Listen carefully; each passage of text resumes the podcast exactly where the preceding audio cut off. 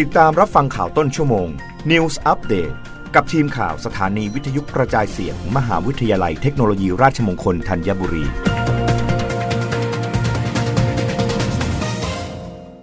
รับฟังข่าวต้นชั่วโมงโดยทีมข่าววิทยุราชมงคลธัญบุรีค่ะ รัฐมนตรีว่าการกระทรวงอุตสาหกรรมเดินหน้าแผนพัฒนากัญชง ยกระดับสู่พืชเศรษฐกิจใหม่ ตั้งเป้า 5 ปีเป็นศูนย์กลางอาเซียนนายสุริยะจึงรุ่งเรืองกิจ รัฐมนตรีว่าการกระทรวงอุตสาหกรรมเปิดเผยว่า อุตสาหกรรมกัญชงในตลาดโลกมีแนวโน้มการเติบโตอย่างก้าวกระโดด ทั้งในสหรัฐอเมริกา แคนาดา ออสเตรเลีย สหภาพยุโรป จีน รวมถึงญี่ปุ่นและเกาหลีใต้ หลังจากเริ่มผ่อนคลายกฎหมาย เพื่อเปิดโอกาสให้มีการพัฒนาผลิตภัณฑ์กัญชง เพื่อใช้ประโยชน์ในเชิงพาณิชย์มากขึ้น โดยคาดว่ามูลค่าตลาดอุตสาหกรรมทั่วโลก จากในปี 2563 ซึ่งอยู่ที่ประมาณ 1.4 แสนล้านบาท จะมีอัตราการเติบโตเฉลี่ยที่ร้อยละ 22.4 ต่อปี และคาดว่าภายในปี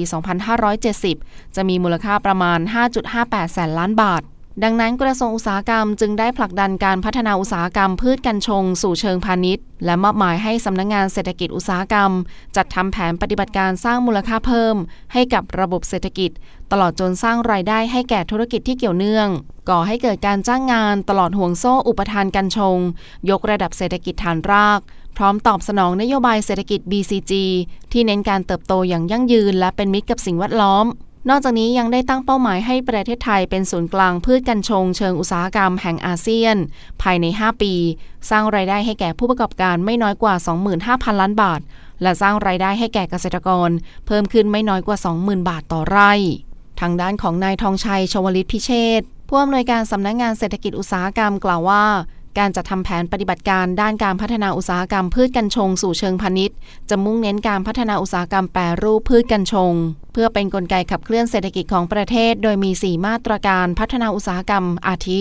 มาตรการสนับสนุนการวิจัย และพัฒนานวัตกรรมผลิตภัณฑ์ตลอดห่วงโซ่กัญชง มาตรการส่งเสริมการผลิตและแปรรูปเชิงพาณิชย์ จะมุ่งส่งเสริมธุรกิจ SME ให้ขยายตัว เพิ่มขีดความสามารถบุคลากรตลอดห่วงโซ่กัญชง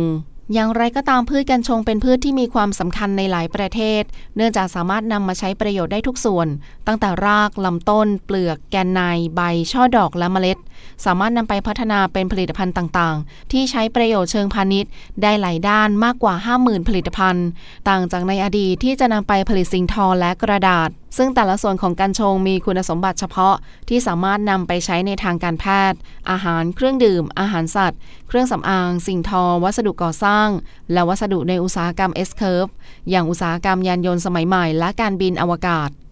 รับฟังข่าวครั้งต่อไปได้ในต้นชั่วโมงหน้า กับทีมข่าววิทยุราชมงคลธัญบุรีค่ะ รับฟังข่าวต้นชั่วโมง News อัปเดตครั้งต่อไป